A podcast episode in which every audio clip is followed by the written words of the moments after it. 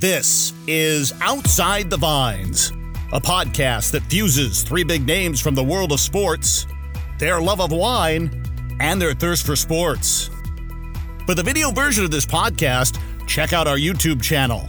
There you get to enjoy the visual side of our podcast with next level infographics, and you get to witness the reactions from our guests and hosts while they taste the wines. All right, let's get to it. Here are your hosts for Outside the Vines Ted Robinson, Glenn Parker, and Ashley Adamson. Well, this is one that uh, we've been looking forward to on Outside the Vines for a while. And I've got to tell you something. You know, the cost to get Rob Davis on this show, pretty intense. You know, Rob's an elusive guy and he kept holding out and the price tag kept going up and up and up. And we finally got we corralled him. Rob Davis, over 40 years making the incredible, the brilliant Cabernet at Jordan. And I'm holding up here, Rob, uh, the 1983 cab. Ooh. You so graciously gifted my daughter for her 21st birthday. Yep. And the you know what amazing when I look at the label? 12.8 percent alcohol. yeah. And and and that wasn't by design. It's not like we start out and go, okay, we're going to make a 12.8 percent alcohol it just it ends up that way because like I I remember when uh, gosh when I was 22 years old and I started working with Andre and he was 76 and uh, I just was impressed with. But we'd always start out in the vineyard in the morning. When we were at harvest time, he was tasting me. Says, "Taste the fruit and tell me what you think." And I said, "Well, it tastes tastes ripe." And he goes, "But is it mature?" And I said what do you mean? Isn't the same thing? Ripeness, maturity? And he goes, no, he says, you're a young man. He says, you're you're you're ripe, but you're not necessarily mature. And I said, oh, and I, I understood exactly what he meant because you know at that age I hadn't ex- had much experience and, and much breeding and understanding of things, and and um, as I got more experience with Andre, and I there's so many Andre stories I could tell you, but one of the, he'd always show up nine o'clock, nine o'clock in the morning, and a lot of people that know Andre goes, you know, he smoked cigarettes. I said, yeah, but he smoked Carltons. I said that was my friends who smoke said that's more like an aerobic exercise because the amount of filters are on a Carlton, but it was more habit. So he'd have a couple cigarettes, and then his coffee would be so dang hot. And I said, Andre, why do you have to be? Because I always have to make it fresh for him, scalding hot.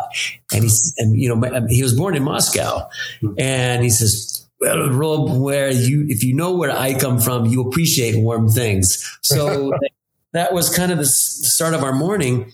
And if I, you know, he'd ask me how things were going, and I said, "Oh gosh, Andre, you know, there's everything's great. You know, the wines that the malolactic went through, fermentation is great, everything's feeling wonderful." And he goes, "Oh, my dear sir, there's always." There's always, you know, clouds behind the sun. There's always, you know, a tints of rain. And I said, oh, okay. So he kind of bring me down. And then some days he'd walk in, he goes, how things going? I go, oh God, Andre, I don't even know where to start. There's so many problems I've got faced right through. He goes, oh, don't worry. There's always a rainbow behind the rain. You know, I said, oh. And then finally, then we go up and taste. And I finally said, you know, Andre, I think I figured out. I said, when I'm really down, you bring me up. When I'm up, you bring me down because you want you don't want my emotions to interfere with the decisions we're making on the wine. And he says, like that means it took you four years to figure that out. and I just had to laugh. But you know, there was our travels together in France and um, again, and I, will probably say this so many times where everybody gets tired of, but the, vineyard is so important to the key of the wines. And whether it's 12, 8, 14, 8, or what, that vineyard should speak to the quality and characteristic of the wine. The, we had a, I was with a Bernard uh, from Clos and know, again, he was kind of he was really had special status because his father was the, the, the technical director at, at Lafite, and that meant a lot because he had that wonderful French accent. And we did some tastings of his wine with some Lynch-Bages, the same vintage. And I picked out the Lynch-Bages. He did too. We thinking that was a Napa wine. And turned out that his 76 Clos was the, was the one that actually tasted more like a Bordeaux, but it was so beautiful, so elegant. And he says, you know, this wine is only 12.5% alcohol.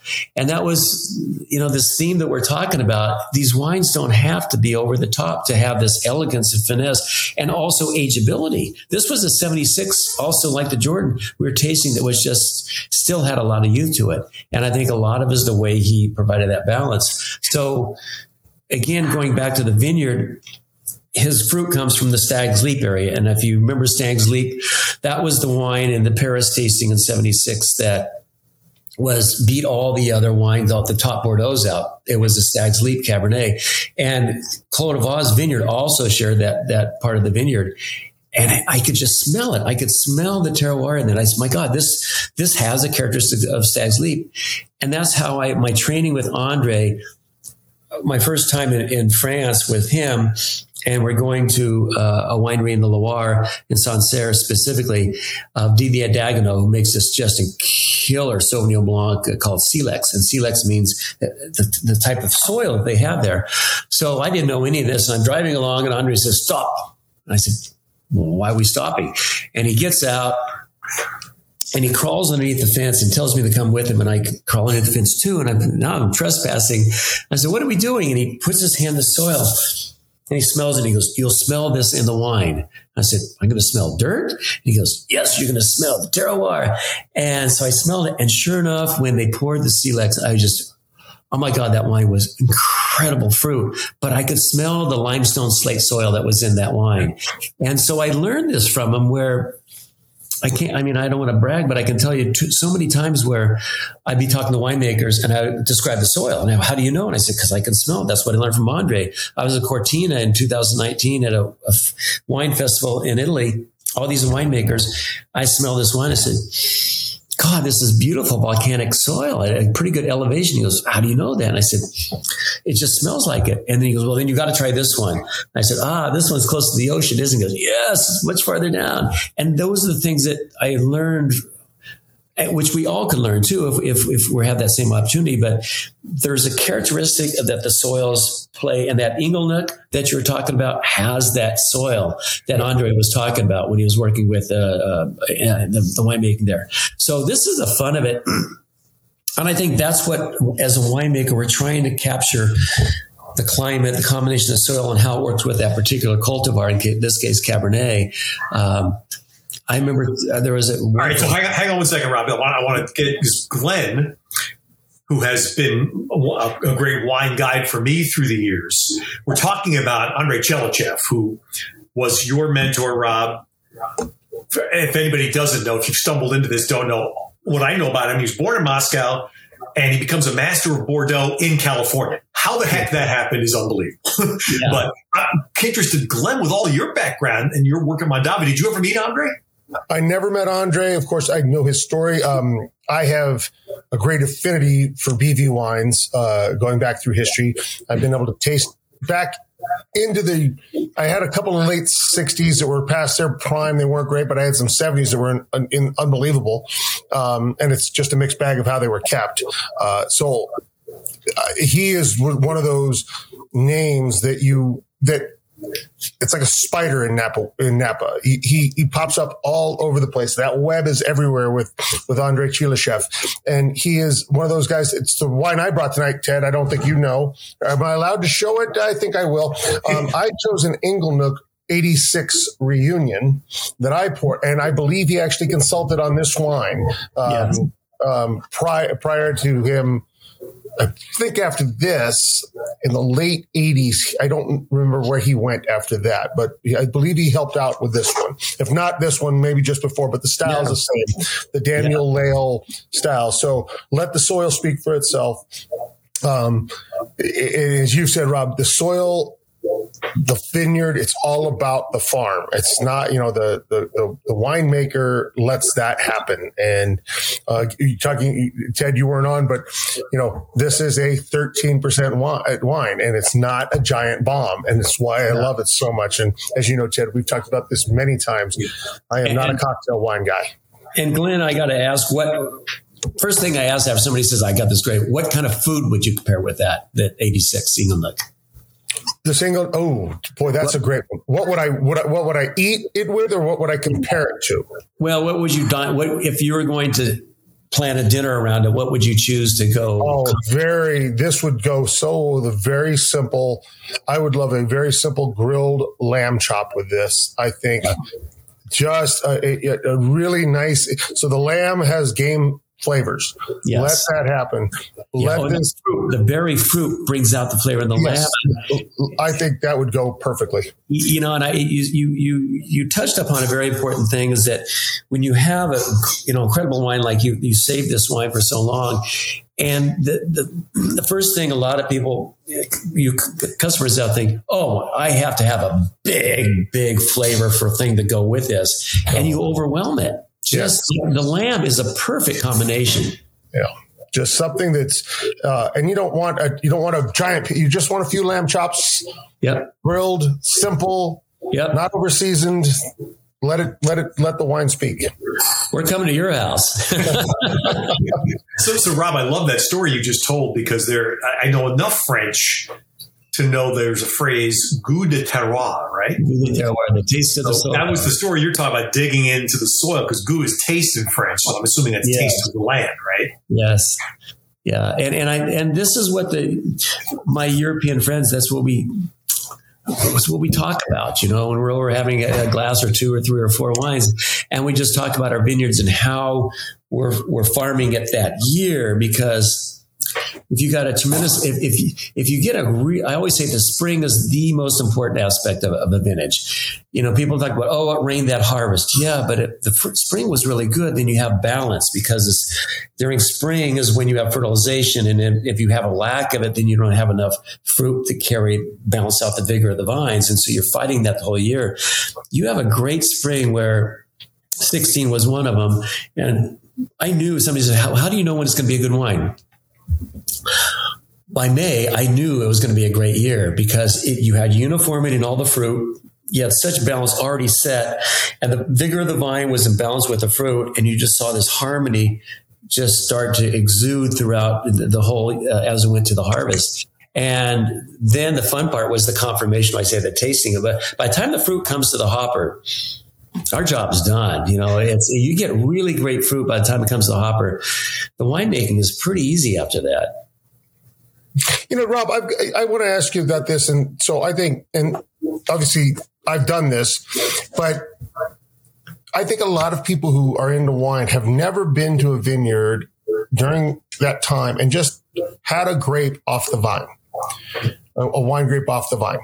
To understand what you're talking about, okay, you know, when you talk about the Brix and and you, you say, okay, where are we in the maturity factor? Yes, it's right, but is it mature or is it over mature? Is it, you know, is it almost rotten? All those things Yes. where is it in that? And then because I've done that, but also I think it would shock people beyond that to know just how sweet, how sweet a, a, a, a ripe, a, a mature wine grape really is. Uh, Yeah. Think I people mean, think of table grapes, and they're nothing like that. I mean, you, you think about s- sweetness and like a Coca Cola, and that's about 7% residual sugar. Grapes are around 24%. You know, I mean, there's a lot of sugar there. And so uh, the, the tendency of winemakers, and I think it's kind of human nature, if this is good, you know, then even more is better. You know, if I can kick a 40 yard field goal, God, if I can kick a 60 one, it's even better. Well, it doesn't always work its way to wine. And so there is a, there is a point where the where the balance all of a sudden starts working its way off, and it's not just about tannins. You know, I can see. I was working with some winemakers, you know, because I stopped in and and I stopped by the hopper and I saw. I started pulling off the raisins. Thought I'd help it out. I was pulling off these raisins. What are you doing? I said, "Well, um, you don't want this in your your your your fermenter, do you? Oh no, no, that adds to the character." And you know, then they said, "Oh gosh, you know, our our, our alcohols are." Uh, I just tasted one recently was fifteen point six alcohol, and they're raving about it. And I said, "Oh my god, you know, I." And my fr- my my friends from Italy, I think, said it best. He said, "You know, Rob, we love coming to visit your country and tasting your wines, but when we sit down for, and that's why I asked you." Um, Glenn, you know, what were you a paraffin? I said, when we sit down for dinner, we don't think about having one or two glasses. We think about having two or three bottles. Yeah. And, but we can't we can't do that when the alcohol is so high. And I think that's um, we learn at UC Davis. You know, uh, I can tell you when I graduated from Davis, I loved. I, I, I, knew all the professors well. We had a lot of beers together, and they taught me things I'd never learned anywhere else. And then I then I went to the University of Bordeaux and stayed in the dorms and and went uh, study with some of those professors there. And that was a great education too. Um, different approach uh, to wine education, but overall, you learn how wine works. You learn what the organoleptic elements. You learn that in malolactic fermentation, malic is a double carboxyl group. One's cleaved off, and you get lactic acid and the pH. I mean, all these things. You learn these things, and and when I remember this professor said, "Rob, wine is nothing more than a series of oxidations, phosphorylations, and an irreversible decarboxylation." I'm like, who's going to drink that? You know, that's their kind of their mindset, and, and they're right. It is. It's a series of oxidations, phosphorylation, and irreversible uh, decarboxylation to get the alcohol. But I think we learned that, but what we really learned, what I learned from Andre was the art. And I, and it was always, God, I, I wish you guys could just walk through sometime with me in the cellars. And he called me doctor, and that's a long story. Doctor, too damn much oak too damn much alcohol. It was always too something too much of. And so I learned to tone that down. And finally, I remember that the 79 didn't hit all the numbers that um, we're taught. You know, you want to hit 23 five Brix. you want, you know, all, the analytical must analysis. We, we missed it, you know, and, and for good reason, because it was, it was the nature of the year. And I was feeling, well, you know, 78 was great, but I'm going to be 79 is not going to be as good in my youth. And then Andre says, my dear sir, you won't believe how much, how good this 79 will be. The 79 will be one of the best ones you've ever made and it'll age better than the 78. And I go, well, I mean, you don't question Andre, about that. really? And then we put the blend together and I jumped out of my socks. I called Andre and when I smelled the wine that was in the tank and I came back and said, Andre, you're absolutely right. The 79 has a balance that goes for all day long. It's just so elegant. There's so much going on. And I know it's because being, I told you so. I told you so. But it's sure enough, uh, when we tasted verticals of uh, when the, when the opened up the older vintages, and the 79 just shone so bright. There was so much berry fruit characteristic, and it didn't have to be so big and tannic alcohol. It was just gorgeous. Um, you know, you, oh, go ahead. No, good, Glenn. You're. So you you said something there about you know Italians drinking like that and wanting several bottles.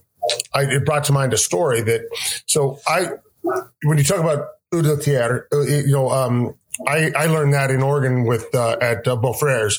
Uh, he grabbed it and stuffed it in my face. Me and my wife. He's like, "You have to try this." And we were there on a kind of a special deal, and it was like, and it, it was amazing that you did then amazingly taste it. And I wanted to back up something else you said is Robert Mondavi famously um, I was I was around Mondavi a lot from ninety seven through about two thousand and four or five, and it was during that time when we saw that huge change into bigger, bigger, bigger wines, and yeah. and of course Mondavi wasn't. And you know the story, I'm sure, where he had Robert Parker out to the place after the ratings came out and said, "No, sit here and eat and drink."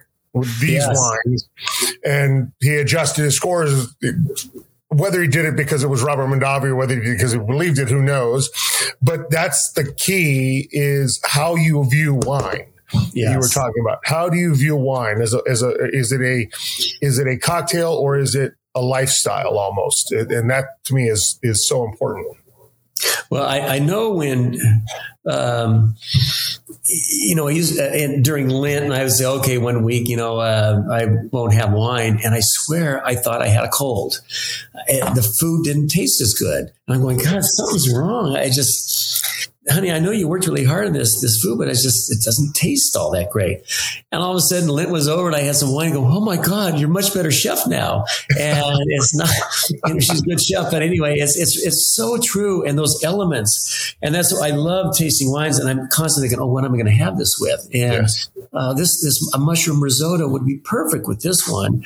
Um, a grilled chicken with this, and you know, our friend Gordon Ted he's the captain of that. He's so good at. the, I call him Ted's my friend. Is uh, Gordon Drake? He's the grill master, but he is amazing at coming up with combinations of food with all the wine that we have.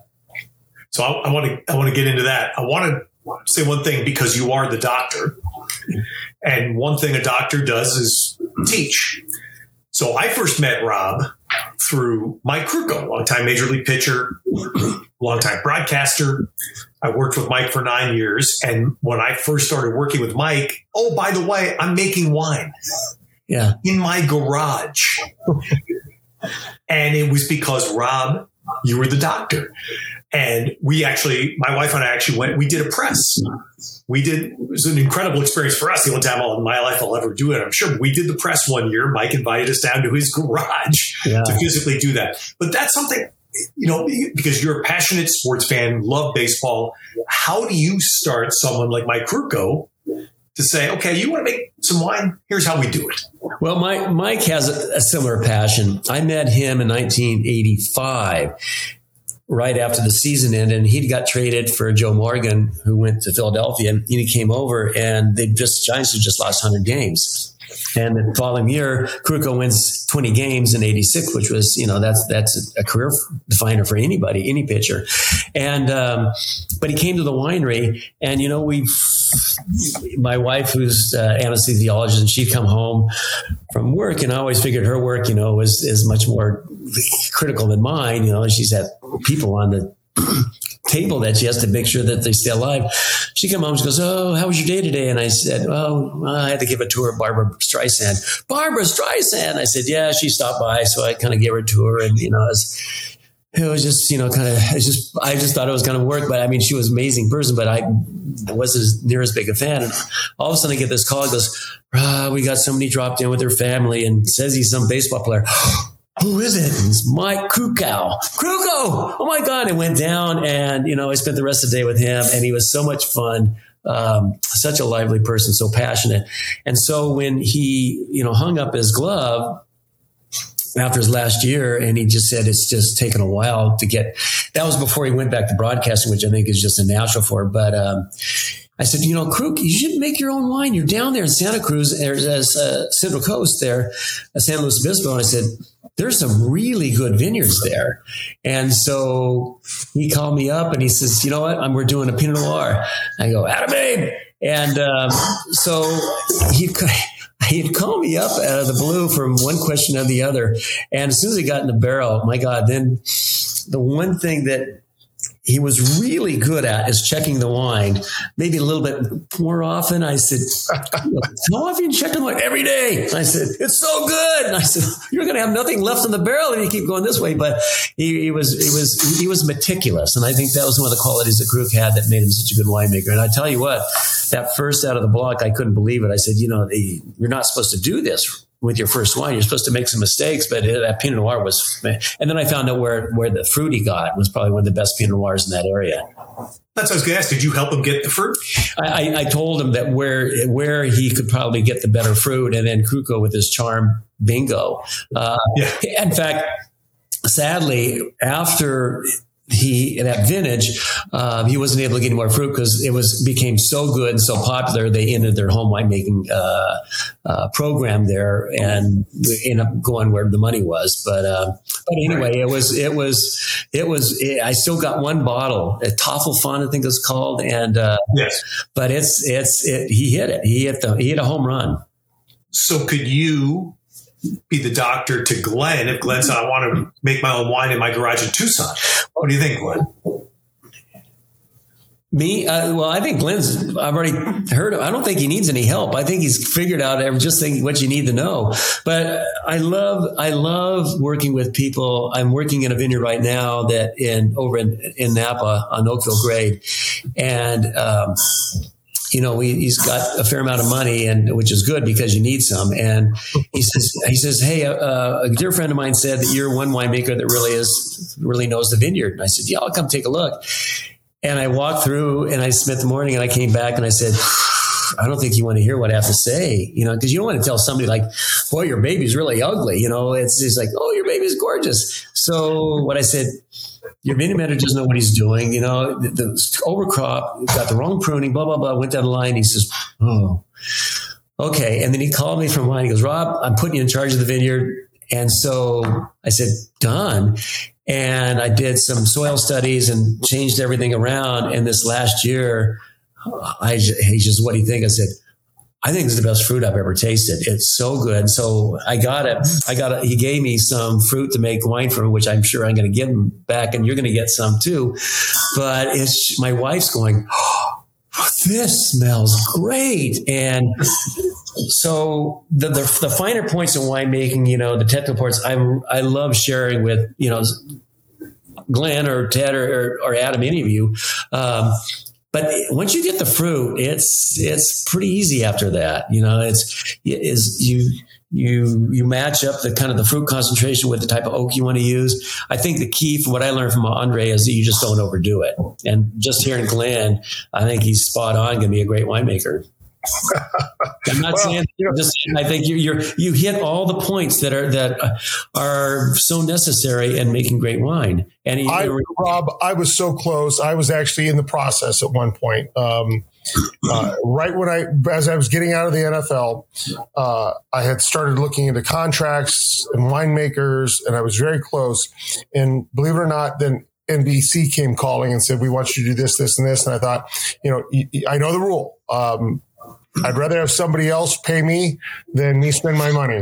so I was like, I, am at a point where I have I have two young children under the age of uh, I have a, a seven year old and a five year old and twins on the way that I don't think I need to be risking money at this point. And it's probably the worst decision I ever made in my life, but probably, but might have been the best. Who knows? Uh, you can't look back. So yeah, I was very close at one point and I think I'm going to go right back to that point again yeah. once my kids are done with college, a much smaller scale, but I'm going to be calling you because I have, I know what I want to do and you're one of the few winemakers I ever talked to since I kind of left or got as far, not, I shouldn't say, since I left being involved in the 20 something years that is much more aligned with my way of thinking than, than yeah. so many others I talked to. Like, thank you. Thank you. I mean, I, I, I hear, I feel Andre's beat all day long, you know, I mean, and that's, you know, you spend 18 years, the travel that I did throughout Europe with him in particular, and then everything, just every, all our conversations, tasting with him. And, you know, you really, if you don't understand what he's talking about, then you're not listening. But, um, but he, you know, it's, it's, it's a, it's a craft that, I think again, the hardest thing about winemaking is your, your tendency wanting to overdo it, you know? And so, oh my God, this oak is great. I'm going to go all 100% new oak and I'll take it out when it's just, you know, when it's, it's pretty much an over, over oak thing type of thing. And, and that's one of the things that I, I appreciate working with Tom Jordan is that he did not like a lot of oak. He liked a lot of fruit. And so when we did the very beginning, and again, I was 22, just barely turned 22 when I started Jordan. And, and here's this guy come along and says, you know, I want to make a Cabernet that that is comparable to the great growths, you know, the five great growths of Bordeaux. And I think, well, that's that's a little bit of ubris there. You know, I mean, right off the bat, you, you don't have real experience and you come into Alexander Valley. But um, but then he hired Andre. And we we got it was a tasting I'll never forget. We tasted every single first growth all together. Uh, you know, we had Mouton, we had Cheval Blanc, we had Petrus, we had, um, uh, you know, well, then of course Lafite, uh, Latour, and Tom picked out Lafite. And I, I just, this day I could taste it and say, like this wine here. And I said, Tom, you like the Lafite because it, it's the most fruit. It's not like Latour, big tannic, you know, a lot of shoulders, muscular. It's the most easy to drink. And he said, that's the kind of one I want to make. I, my market is going to be restaurants. And when you go to a restaurant, nobody says, Hey, I'm going to be back in 10 years when the steak is ready. You want to, be ready to go. And so, and I've heard this over, I overhear people, Oh my God, this wine, it, they, they don't even drink it because it's just not the match for the type of food. And that's what Tom wanted to do was make, make a wine that was very food friendly. And I think the mistake that Parker made with Jordan, I mean, the, when he wrote the description on Jordan, I think he'd write the back labels. It was just pure, pure poetry. He loved the fruit, loved the elegance, loved the balance. And then he would award like 98 points to wine that he said, and I got the, I, sh- I have showed this to you, Ted, but he says, this wine has no no. It's so tannic. It's boatload of tannin. It's not going to age, uh, not going to be drinkable for another 20 years. You know, 98 points in wine. Well, you know, what's the fun in that? So, um, you know, Tom said, oh, I don't think Parker likes it. No, he loves, he loves the Jordan. He just, uh, it just doesn't fit into his type of wheelhouse. So, uh, um, anyway, but that's, uh, that, those type of, that type of winemaking that Tom wanted us to do fit perfectly in with what Andre, his background. And it, that's, I, I learned how to balance wines, particularly at the hands of Andre. All right. One more, one more, um, baseball hook you have. You, I mean, so many baseballers have come into wine. You know, Rich Aurilia, who we had on our outside wines early. Um, uh, I think someone people might be surprised if they found out has become a very much a wine aficionado, and a good friend of yours is Bruce Bochy. Oh my gosh, Bruce is the best. I, I still talk to him. Um, one of the treasure memories I have was this is before he won any World Series, but he come to the I invite him to the winery and he'd show up and and he loved bass fishing. He's just a I got a great picture of him holding this big bass. Uh, seven in the morning he catches this thing. That woke me up. But he loved bass fishing, so that was one of the draws of getting up to Jordan. But he loves wine, and so we, we're and I say this very affectionately, but you know, we're taught, in fact, that all these great wines we're tasting, like the ones we have here, I always have a spit cup, you know, because just that's habit. And, you know, I'm tasting wines from morning, noon, and night, and you can't even with subliminal absorption, you'd be affected, but I'm always spitting out. So, you know, I swirl take and then, you know, spit in the cup. Well, Bruce looked at me. He goes, what's the cup for? And he goes, I don't think you're going to need it, Bruce. And so he would, I would pour him a big glass and then he would, he drained the whole thing down. He was, Oh, that was really good, Rob. And then we'd go on to the next tank. And I just, I had so much fun with Bruce and, um, and just, I mean, such a, person that really just enjoyed wine because he likes it.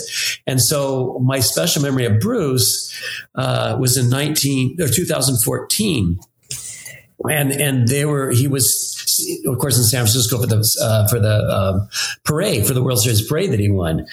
And so my wife, who's a big fan too, and we went down there and we were staying overnight to get up early morning to go to the parade. And so we went to this restaurant. And normally I don't, you know, I don't know how you guys with cell phones, but I normally shut it off when I go to a restaurant because I think it's somebody's ringing and I don't want to hear it. But my daughter was flying into San Francisco from Indianapolis, I think, and uh, giving a seminar. And so I said, Hey, honey, when you get in, just let text me and let me know you're in. So I all of a sudden, you know, this is the night before the parade, mind you. And I get this boop, boop, boop, boop. And I go, my, my wife says, You're not going to answer that, are you? No, it might be Andre. It's Bruce Bochy. And he goes, Rob, we're having your 2000, uh, 2010 Jordan Cabernet. You should, you got a lot to be proud of. And I'm going, me, you just won the World Series. And I was just, it just touched me so that he would take the time to text me and tell me how much he's enjoying the wine. And, you know, Bruce is just, he's just got so much heart. And, uh, God, those, you know, Ted, you know how I, I bled for those damn, that damn team for over and over. And when they lost in 2002, when they were this close, and I, I, I, I just, I said, that's it. I'm not going to watch this team. Well, then spring training comes around. Of course, it's renewal. Hey, Rob, I understand getting that close. Uh, yes. I've done it quite a few times. So I don't know if you know my, my background, but I've lost five Super Yes. Bowls. Oh, Yeah. well, when you win the first one, it's, it's, you forget the other ones, don't you, I don't have a chance anymore. So, Oh, okay. but that's okay. I was part of five. I, you know, it, the thing is, um, too many times people look at, at the, it'd be like, it'd be like becoming runner up to the wine of the year. And Yeah. You'd still have a pretty darn good year there, right? And You know, think of all the wines that would like to be where you were. So, you know, it's a it's a chance. Of, it's a when you're that close. So, just my way of interjecting a little fun on the football side to your story. So I, I, I, I Yeah. Rob, I worked with Glenn all these years in football, and he cringed every time a kicker ran on the field. He just, but um, I got to tell you what what you're saying, what Glenn is saying is 100 percent right, and because Rob will understand this analogy. Um, I was worked as a young kid for the Oakland A's, and they had a pitcher lose 20 games. And it was a long, long time until another pitcher, I think it might have been 20 plus years until another major league pitcher lost 20 games in a season. But I remember Billy Martin, who was the manager of that team in 1980, saying, You got to be damn good to lose 20 games. Because no one will yeah. give you the ball. No one will give you the ball often enough lose 20. Seriously, no one will start you often enough to lose 20 unless you have something going for you. That's yeah. right. I mean, it's kind of a back, it's kind of a backwards way of looking at it, but nobody gets to five Super Bowls unless you're damn good, Glenn. We know. There, there you go. Yeah, I was a part of five, five damn good teams, yeah. and we're just well, I, good enough you guys are touching on an important point for my profession in particular because you know I, I I I, say, I always say you know why is Jordan so good? Because I put, I put a lot of love into it. But when you get the feedback from the consumers saying oh my god I named my daughter or my son Jordan because I love the wine so much. I mean I have I have a file this thick of what I call the Jordan babies, and I remember uh, the thing what we the thing what we winemakers we were always focused on that vintage, but we don't realize all of a sudden, oh my God, 40 vintages just, just went by. So I'm going back this file and I'm seeing this one that I wrote a letter and the, and the father wrote to me this really sweet letter my daughter just got born. I named him Jordan because I love your wine so much. And, and I just want you to know that. And all of a sudden, oh my God, they're 21 years old. What happened? And so I sent a bottle of the 76 because that was the birth year to the daughter saying, your dad sent me this special note. And I just remembered it. Here it is. And I just want to send it the the note I got back from her, literally you could see the tears on the letter. And these are the things that go on. Is it's this, I think, what's partly missed at UC Davis is is the emotional aspect of it, the poetry, as we like to say, but the feeling that the emotion that people get when they have a glass of wine. And you know, all three of you talk about your experiences with, you know, the, in this case, the Inglenook, but I can smell that wine through the computer here, you know, because I, I know I'm familiar with the vineyard and I, I, I know what Glenn's smelling right now. And those emotions it's not about some organic acid going, you know, being cleaved into another organic acid. It is about the emotions that go into it, the expression, who you're with, and how beautiful it is. And I, I remember this one guy called me up and he said, Oh, uh, Rob, you know, I, I, I, you know, the wine that I had was just awful. It's thinking awful vintage. And I said, no, it's not. That was a pretty good vintage. And I said, so tell me about the experience. And he said, well, you know, I was sitting at a restaurant, you know, my wife showed up and then we started having a glass of wine and we got in a big argument. And I said, oh, well, you don't suppose the argument might have tainted the, the quality of the wine. Oh, you know, maybe you're right. I said, I'm going to send you another bottle. When you're back with your wife and everything's going well, let me know. And he calls me and goes, God, Rob, what a difference. That wine was wonderful. And, you know, we forget that how emotions affect you know our our experience and hopefully it's always good but i giggle and i just i i just makes my heart pitter patter when somebody comes to me and goes gosh rob i'm getting blackberries out of this i'm getting cassis i'm getting this kind of cedar i mean but this wine just blows me away and and, and getting back to Krukow, you know, he doesn't go into essential poetry. He goes, this wine is awesome. And I, you know, Al Krukow is, and I'm going, thank you, you know, and aims for the fences and clears it easily, you know, those kind of uh, baseball uh, acronyms. But that's what, that's, I think, the best thing you could say to somebody in the profession, just say, wow, that wine just makes my day. And all those, all those late nights, lost sleep, whatever, worrying, forgotten. Rob, you just told a story that is that is is I I think I've said it once on this broadcast, and it's about the the emotional qualities of wine. Um, I had a friend who came to me, and I and I've actually told this story. Came to me and said, you know, I had a wine from one of the wineries, well, a sister winery. You remember when Robert Mondavi had La Famiglia uh, going up in the foothills, uh, up in the um, the western uh, mountains, yeah. and they said, you know, we went and we we had a nice wine there, and uh, we sat outside on a table, and we brought some home, and it just wasn't as good. well, tell me about it again. Well, it was it was my wife and I were on an anniversary trip, and we sat outside of this wonderful table. It was just stunning, overlooking the valley. And I said, "So, if you recreate that experience, the wine's going to be just as good again. It's it's the location, the emotions of the wine are every bit as important to the enjoyment of the wine as you probably when did you have it at home? Oh i got home from work and just opened up a bottle and sat down. I'm like well there you go. You, weren't at a table overlooking the valley with your wife on your anniversary. You know i said it's it's part of it. It's you it's all part you, of personal enjoying the wine. You, you, touched upon something that I, my wife doesn't like me to talk too much about her but I, I, she's wonderful. And she would get home sometimes earlier than I did, and she would grab a bottle of wine out of my cellar, and not knowing what was the really good one, and you know what was every day, and she grabbed an '82 Haut-Brion, and she didn't know what it was, and she went up on the hill, and she's drinking this stuff, and I come up, and I going, "It's a Wednesday," and I said, "Oh." Honey, do you realize what you're drinking? She goes, well, it sure is good. And I said, well, give me some of that. and it was one of my best memories. I said, you know, I could have shared this with a nice dinner with my friends and I wouldn't gotten any of it.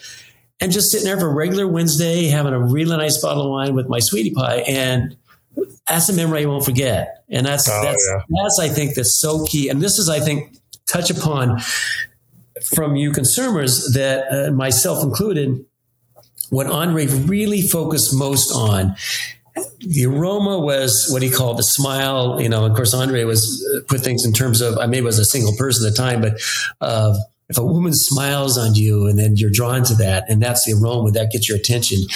And he says, you know, then the palate is the confirmation of what you smell. He says, but the most important aspect of wine is the finish. He said, that's the memory. And he said, so uh, one of my friends, Paolo DeMarchi of uh, Isola Olena, gave me a bottle and he's done, he's made some great, great wines. And he gives me this bottle of wine after I told him this story. And I said, uh, I don't even say anything. And he goes, Yeah, I saw the expression on your face. He goes, I call this Il Gatto. And I said, Oh, the cat. He goes, Yes. He says, You know, I called the Il Gatto because you go into a room, the cat comes up and sits on your lap and it purrs and you stroke and it's nice and soft and furry and you're, it's summertime, so you're wearing shorts and all of a sudden it sees a, a mouse in the room and it digs its claws into you and it takes off and he says, now what do you remember most about that cat? Not the purring, not the soft, it's your bleeding thigh. And he says, that's why I call it Il Gatto because you notice the cat's claw, the cat's claw, the finish of that wine.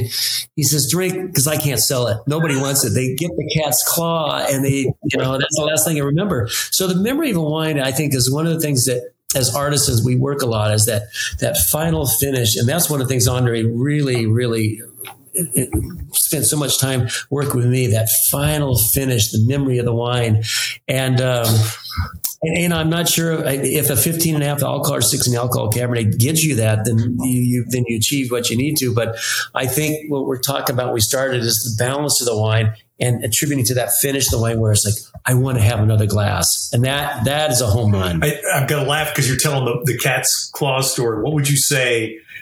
I was blessed because we're on, obviously we do a little blend here of wine and sports. Tom Seaver was my hero growing up and I worked with him and he became, I became friendly with him the one experience I had, Glenn, with your story physically holding a grape in my hand was in Tom Seaver's yep. vineyard because that's yep. what Tom did. But I'm laughing because what would he say if the, if you opened a bottle and you tasted it was the cat's claw? Rob, what would you say about that bottle? How would you describe it? Oh, uh, how the tap? Well, because you're tasting. I mean, if you can't, you can't sell it. It's like not a great wine. You're, you're, you're, well, you're tasting. What you're tasting is really what we talked about: a lack of balance. You're tasting tannins that were picked only for the virtue of structure and yeah. not for the right. elegance. And that's that's. I mean, I can go all day long on what happens in the aging in the barrels and why that kind of can soften up. But if but what Tom, what Tom would say, he would laugh. He'd go, "The nice way to say it is, ah, it probably pours well."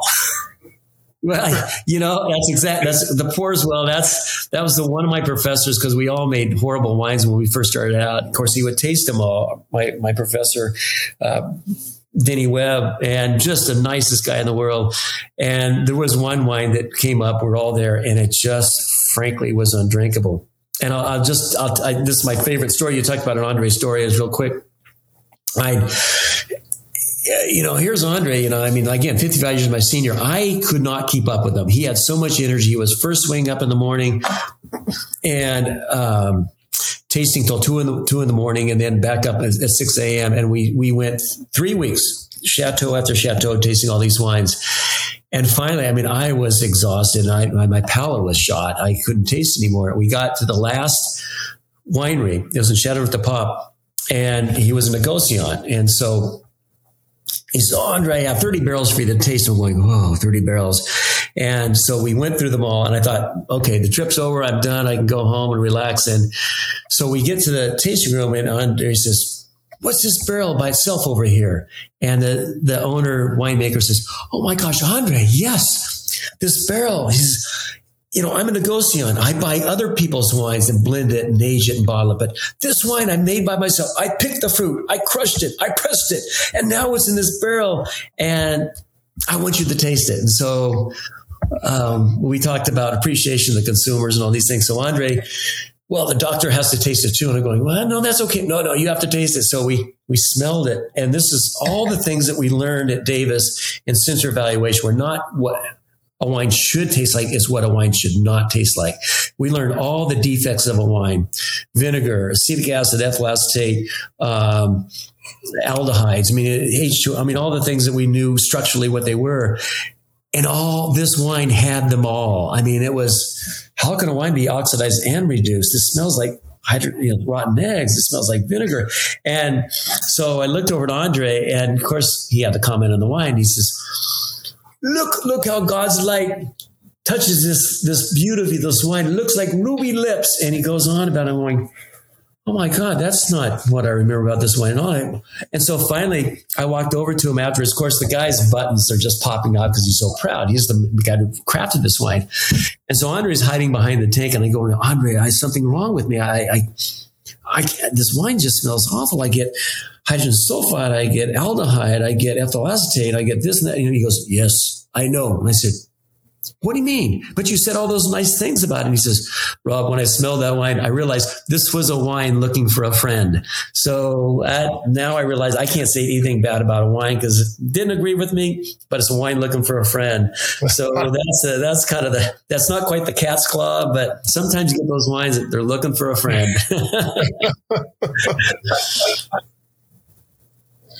Uh, well, Rob, what was the moment? Because I'm sure, you know, Glenn, you had it. I think every athlete has it. The moment you realized, for example, Glenn, that you could play in the NFL, there had to be. I always ask this question of athletes: What was the moment, Rob, you knew you could do this?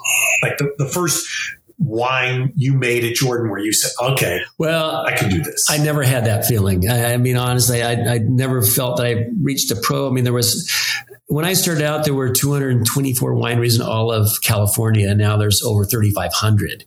So there's a lot of good winemakers out there. And I, and I think one of the things that I learned through Andre, he, to me, Andre was, the best you could find. I mean, he had the experience that he had working in, in, at the Pasteur Institute. You know, and work. If you thought that he was famous in California with the people that he um, consulted for, he was a god in, in, in, France. And in fact, in Italy, um, Gelasio, uh, Gelasio is the winemaker at, at, or Ornellaia told me the story where Andre showed up, did the same thing, smelled it, and he said, Merlot. And they said, no, no, no, Andre, we're planting Cabernet no, no, no, it's Merlot. And so he said, I, I picked up Andre to take him to the airport to fly back home.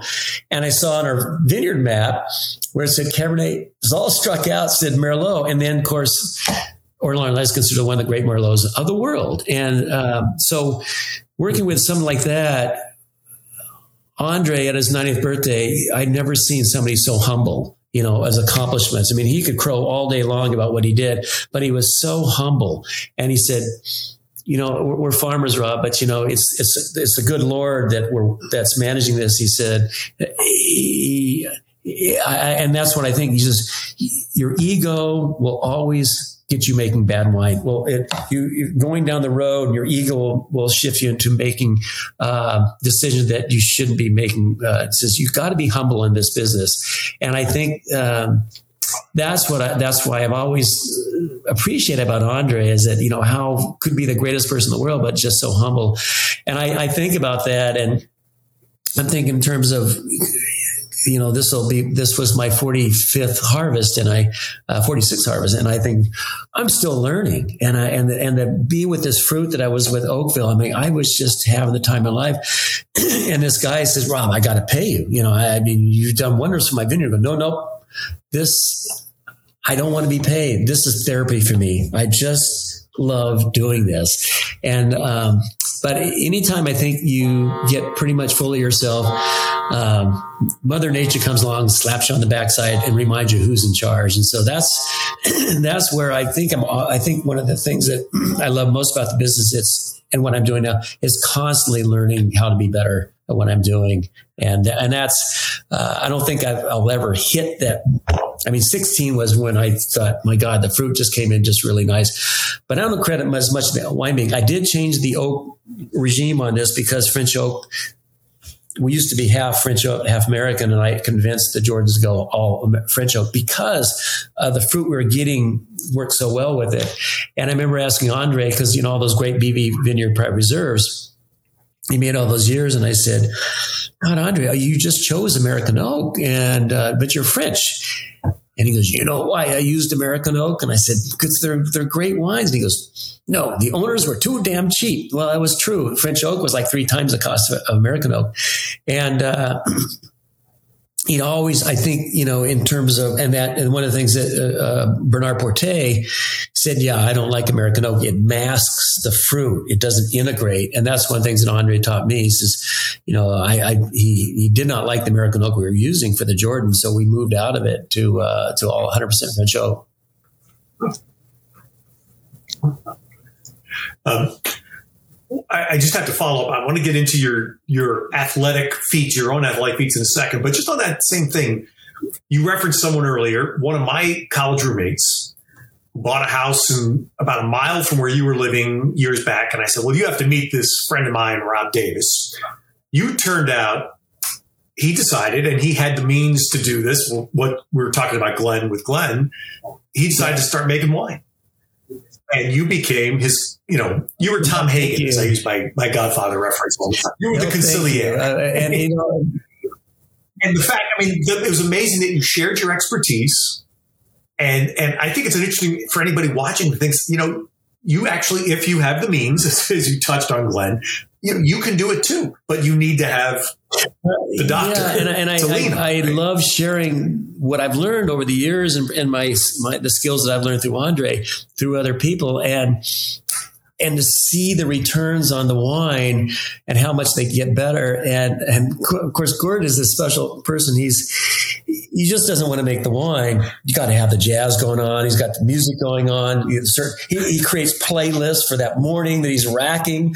And, and I've, I've never seen Gordon with us. I've never seen him frown. He's always he's all in. That's that's the other thing. I mean, you, you have to be all, and he Gordon oh, yeah. was all in on this, and, right? But he's a good taster, and uh, I said, you know, this is lacking acid, Gordon. He goes, what? I said, yeah. Let me just. So I went to Jordan at the time when I was there, and they made up bench samples for them. And I said, okay, I want you to taste which one you like the best. And Gordon went right to the one that I just so happen to like myself. And he says, I said, Gordon, this this one, why you have to do a little acid adjustment on because you see how the fruit comes out. He goes, Oh no, no, I love the bell. I mean, taste wise, he he nailed it. And uh, I think I was just a little vehicle, just kind of guiding him. Said, "Okay, once you try this, but taste wise, he could he knew just what to where, where to he knew where to take the direction of the winemaking uh, with his partner. So it worked out well. Just and you know what? The, when I I remember when the fruit first came on, and I just started digging my hands into the macro bins, you know, getting the juice all over you and and the fruit. And I mean, I, I was like I said, I was in heaven. And Gordon goes, "What are you doing?" I go.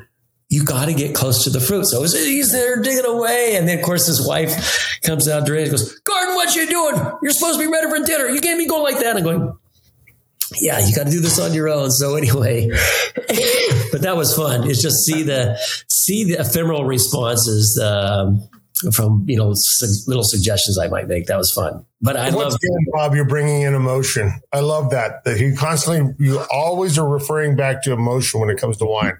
I think that that's such a key. Yeah, you can't. You can't. If you remove the emotions, and this is kind of what I saw at Davis. You remove the emotions from it and the charm's gone. You know, it's it's it's it's it's it's not a medium to measure. It's a medium to enjoy, and I think that that's so important in the winemaking. And I, I, and that's why I want to continue being a winemaker. Some of my friends retired and said, "Oh, I, I can't keep doing it." I said, why? I do not want to miss a harvest. The smell, my wife just can't wait in the morning. Can I punch down? Can I punch down? Because she because she sees now what I love so much about a harvest: the smells, yes. and it's just and the feeling and punching it down and getting the you know, massive juice all over you. I mean, it's I guess I always told the Jordans I said I do this for nothing, you know. And Tom, being the the financial manager, is you know, Rob, we can work that out for you. And I said, no, I need, I need, this, I need the paycheck. But it's really true. I, I do it for nothing, and it's just so much fun. And I and I always said this is that, you know, Adam Glenn, Ted, is that there's somebody, some multi-billionaire sitting in Wall Street, looking out the window at harvest time, thinking, "Damn it, I should have been a winemaker," you know, because you know, just punching punching numbers is one thing, but making wine, I mean, it's and glad I'm so glad when you're at Mondavi. I mean, you that that the, the, the smells of harvest in the fermentation room as priceless. And Rob, I don't know if any winemaker ever has said, "I wish I'd have been a stockbroker in New York." yeah, not me. Good call. Good call. Hey, hey, Rob, as we wind down on this, so tell me, because despite the, you know, it's it's a nonstop process to do what you do you love so much. You found a way to become a pretty darn good endurance athlete, triathlons, you know, marathons, and you're still, I, I you're still going. Too. I mean, and, uh, there's something. I remember when I did the first Ironman many years ago, and it was close to harvest. I could smell the dry grass. I could, I could just the, the amount of things I could smell when I was running. Um, I always had a smile. I, I, just couldn't wipe it off. It was great. And yeah, the, the swim I did the last one, my last one was in Santa Cruz and word my wife's crazy because she thought I was going to drown or something, but it was in the ocean. And so you swim out and, you know, some of the swims you can always see the swimmer, but you go out, nobody can see and you just hope that they come back. That was, I mean, to be in the ocean swimming, I did Al- Alcatraz one time, which was probably one of the best swims I enjoyed. Just so much fun. But yeah, it's, it's, uh, the, the biking is most rarely, I, I don't even know if there's a triathlon. This is an ugly area. Normally it's a really beautiful piece of, just wonderful piece of nature. But, but I also, feel that it helps me get through harvest because, you know, I, I remember one night, you know, when my, we're, I think first year we were married and, um, all of a sudden, you know, I got up at one in the morning and she goes, where are you going? I said, well, I got fruit coming in. And then she goes, well, you just got home. And I said, yeah. And she goes, you haven't slept in weeks. And I said, I know, but I love it. And she goes, I've done residency before and I get much sleep, but you're getting much sleep, less sleep than I did. And I said, well, hope you enjoy residency as much I enjoy winemaking, but, but that's the fun of it. And then the, the things that I wish I could tell you if we had time, but what what the consumer of wine doesn't get to see in the production is a lot what goes on at night because now and, and Center's getting into late 90s, early uh, 2000. And I just taste wise, I realized that white fruit did so much better coming in at night than during the day. And you see these winemakers experimenting on whole cluster pressing, thinking that's the key to making great Chardonnay. But it would be 105 degrees outside, and the fruit esters, everything else was just falling apart. So I uh, came up with the design and, and worked with the growers. I said, I want you to pick at night. I'll pay you more for it. It turns out that the pickers first didn't like it because they don't like any kind of change. But then turns out that they were making they were picking 20% more fruit in the same hours. Why? Because it's not 100 degrees outside it's 55 so become more popular. Now today if you drive by vineyards pretty much you see them they're not abandoned. They're just everybody sleeping during the day because almost all fruit now is picked at night. But I love it because you're out with the growers, you're out in the field, the picking's going on, and you're sitting sitting by, you know, the, the growers uh, that are just, uh, they're like, they're, they're, family. They're my family. And I know them so well. They, I've done, uh, you know, special salutes to the kids, seeing them growing up. Oh, Uncle Rob, we want Uncle Rob to be here, you know, for my graduation. And that means so much to me. But those kind of relationships happen at night. And so I'll be seeing them sitting there. What are you doing here? And I said, it's two in the morning. And I said, no, I want to be here. And, and I'll smell the fruit. Goes, oh my God this is going to be a good harvest. And they get, I mean, that's the payback they get that I get from consumers when they taste the wine. They hear the winemaker relish in what they've done all year long in the field. And that, that means so much to them. And I, and I, I, I love being there, but, um, you need that, you need endurance to get through that. I mean, it's, you know, six to eight weeks of seven days a week, you know, working around the clock and a lot of times I have my sleeping bag and I'll throw it on the hill and, and just get a quick cat nap before the next fruit comes in. And that those triathlon training absolutely is my preparation for harvest. And so uh, it's not just the joy of running and swimming and biking or like all that, but it does keep me in good physical shape to be able to get through a good harvest and, and the hours that I would work. And, and uh, I, I, I, attribute that a lot to my training regime. Yeah. And Ted, Ted, you know, he's being humble. He didn't say that he did the, one of the marathons he did. He was training for, for the New York Marathon, but we were in Chicago and after a late night with Krukow, which he is, he's he can imbibe quite a bit and I got a date with Ted early in the morning, and I'm waking up going, "Oh God, that's right, I was going to join Ted." And we take off like madmen, running along because he says, "I'm, I'm training for the New York Marathon." Well, I, you know, most people can't do five miles. We're doing like ten, and we finish up, and and we just had. I never forget that. I had one of my my most fun runs uh, running with you, Ted. Gosh, I, I remember that. I did ten the night, the morning yeah, after. Wow. I vaguely remember that was, uh, yeah, the last thing I remember was leaving Krukow because six foot four and he was in some bar and I said, "See you later." You know, there's no way I could stay with him, but yeah, that was fun. But yeah, I mean, the um, See, Krukow does the type of triathlon, Ironman, endurance thing I want to do. You guys, that yeah. running stuff, man.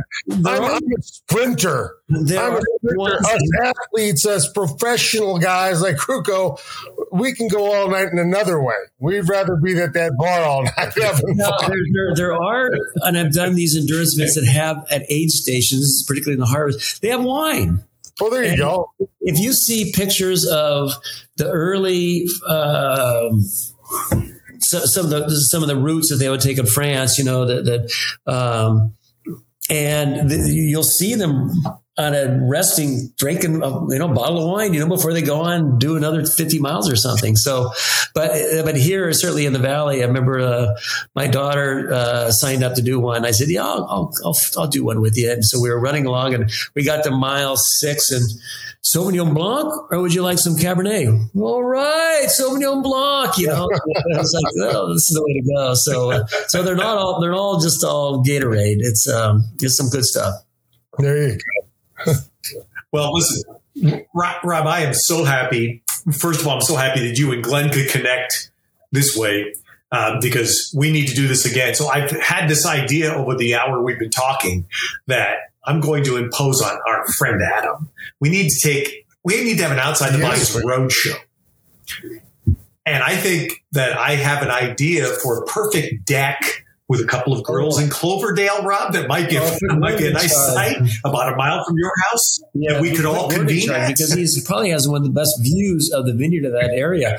Plus, I guarantee you, no one, and I mean no one without exception, leaves Gordon's without a big smile on their face. Uh, he is, he is the fact that I found that he was your roommate in Notre Dame. I Notre Dame, I should say, the way they pronounce it. Um, no, no, they say Notre Dame. It's very I, stuck up the, fact, the fact that you graduated, Ted, is is a, is a testament to your your intellect, so aptitude. Because if I if I went if I had four years with Gordon, I would still be there. he, is, he is a party kind of guy. He's just a lot of fun. But yeah, the two of you, that was a great great um, combination. But yeah, that would that's. We'll chat. I will channel. That's I'm going to channel Krukow and, uh, and, and say that uh, say that this, no one knows who we're talking about, but it's Gordon Drake, my my roommate from college. Gordon conquered the fear of having fun. Oh, absolutely, yeah, absolutely. And, yeah. you know, and, and, that's is don't you all find that wine attracts fun people. I mean, it's it's it's it's a fraternity, and there might be that one odd person that is such a geek that you know, checking his stock bonds or whatever while he's having a glass. But most people I know, it's you have a glass of wine, you share it with people. It's coming from the heart. That's, that's absolutely Rob. Absolutely. Rob, I've, I've, I've enjoyed getting to know you a little bit here so much more. I hope we get to do this road trip. I can't wait to actually sit down and talk with you, meet you, and, and, uh, hopefully I'll get out a chance to come out to Jordan. I'd love to see it. Well, I'll bring out my 60, 61 Lafites, you know, those should be showing well by now. So. Yeah, I think they might. Yeah. no, this was a treat. And I, just for every, I mean, not everybody has, and this was such a treat to have the 66, but I wanted, I said, oh, I have to, I have to show this bottle and the contents. Look at the little cartridge in there. Oh. It was marvelous. It was just marvelous. And not just me, everybody was just, and to have Bernard Portet say, wow, this is the way wine should taste. And, and 55 years old and still showing well. So, you know, whether it's two days old or 55 years old, wine has, a, has an, has a characteristic that, that I think mirrors the age. And so when it's young, it's fruity, it's lively. God, I wish I was that way at 16 now. I remember those lively days. But then as they age, they get maturity and they get breeding. They're all good years. Well, you know, Rob, you just said it. Uh, wine is, is a perfect metaphor for life. You know, when you meet an older person, it doesn't mean that they weren't full of fruit and and and exciting and younger. And as you meet them, they're still got great stories to tell, and you can enjoy them. And yeah. people who don't like old wines, I don't get it. It's just like not liking, not like in, it's like not enjoying talking to your grandfather for some reason. Oh Enjoy talking to your grandfather. That's, that's a great analogy, yeah. Because get him to open up at Christmas time, get him on he's get you know you're on his lap and he's telling one story after the other and you learn things that you just wouldn't learn elsewhere so yeah andre was my grandfather in a lot of ways uh, so many ways but you're right that's uh, so much to learn so much to enjoy Thank you so well, much, all. For this was a, if this was a go to your wine purveyor, just find any vintage Jordan Cabernet. It's brilliant. Well, thank you. Yes, they are. Rob, thank you. Rob, thank you so much. All right, pleasure. My all right, cheers, everybody. Thank you. Cheers, Rob. Thank you so much. Thanks for joining us this week on Outside the Vines. Remember to check out our YouTube channel to get more out of your experience with the podcast. We look forward to welcoming you back on our next episode soon. This has been a presentation of Outside the Vines for the love of wine and the thirst for sports.